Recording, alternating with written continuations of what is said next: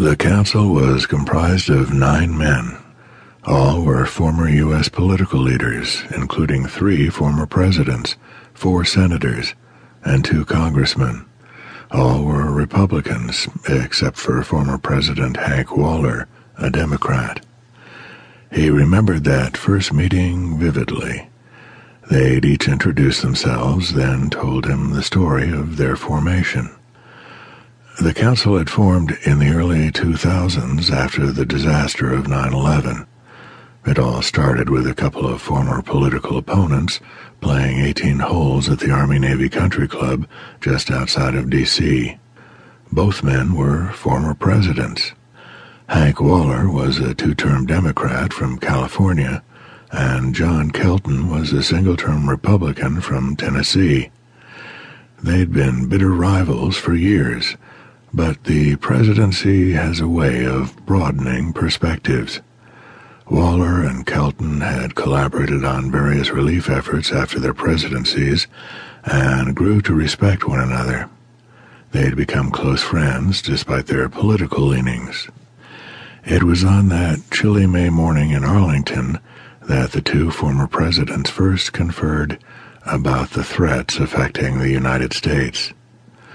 What many Americans fail to realize is that retired politicians still maintain open lines of communication within the federal government, including sources within certain intelligence agencies. There are even times when sitting presidents call upon their predecessors for advice. Therefore, it was not surprising that the two friends were very well informed about the current dangers their nation faced. Cal had interrupted the story to ask why any Democrat would even be caught dead with a former rival. He prefaced the question by pleading total ignorance about the political process and the players involved. President Waller, the tallest of the group at around six foot five, chuckled and explained. Oh, you're not far off the mark, Cal. I won't lie to you. I was as liberal as they come when I first stepped into office. Funny thing about becoming president is that it humbled me. All of a sudden, I was thrust into a whole new world. Yes, I had access to a lot before I was sworn in, but nothing prepared me for the reality. Cal didn't understand. What do you mean?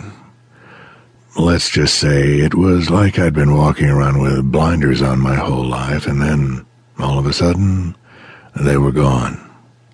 Was beginning to understand. So, what changed for you? Waller laughed and spread his arms wide. Everything. Now I was getting daily reports from our intelligence assets.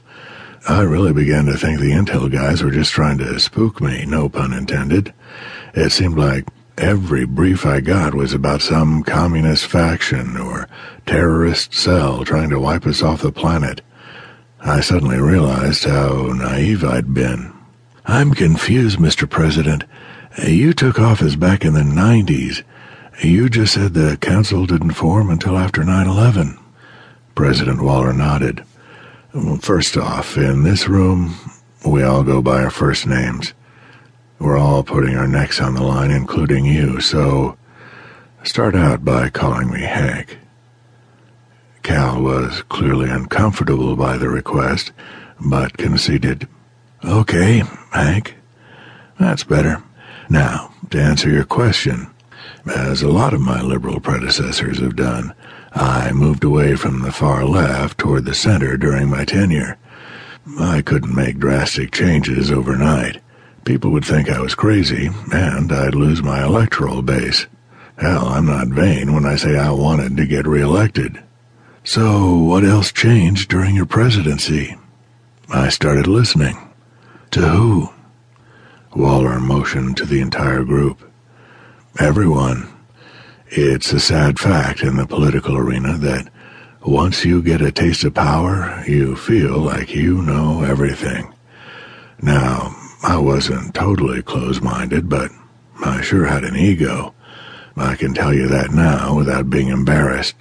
So I started listening to the experts, namely the operators in intelligence and the military. I really had no idea how smart some of you guys are.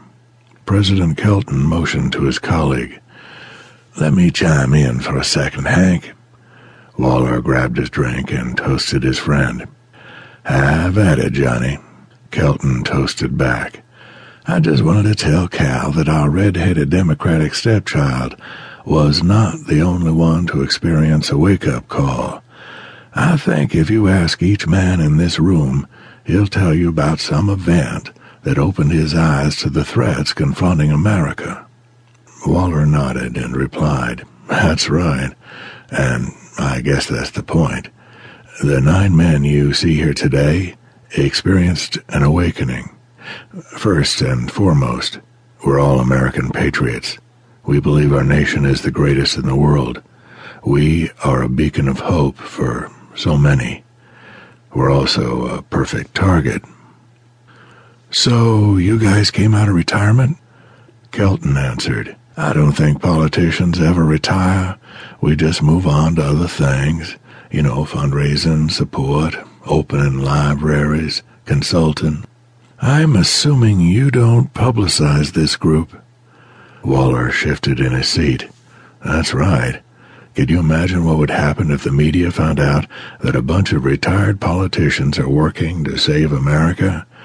They'd either think we're a higher form of radical militia or just put us in jail. No, we won't ever be going public. Kelton looked back to Cal. Cal, we all take this risk willingly.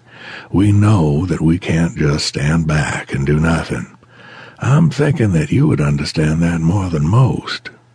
Cal nodded and thought about his recent out-of-bounds operation to take down the gang leader Dante West, who'd killed Cal's fiancée the year before.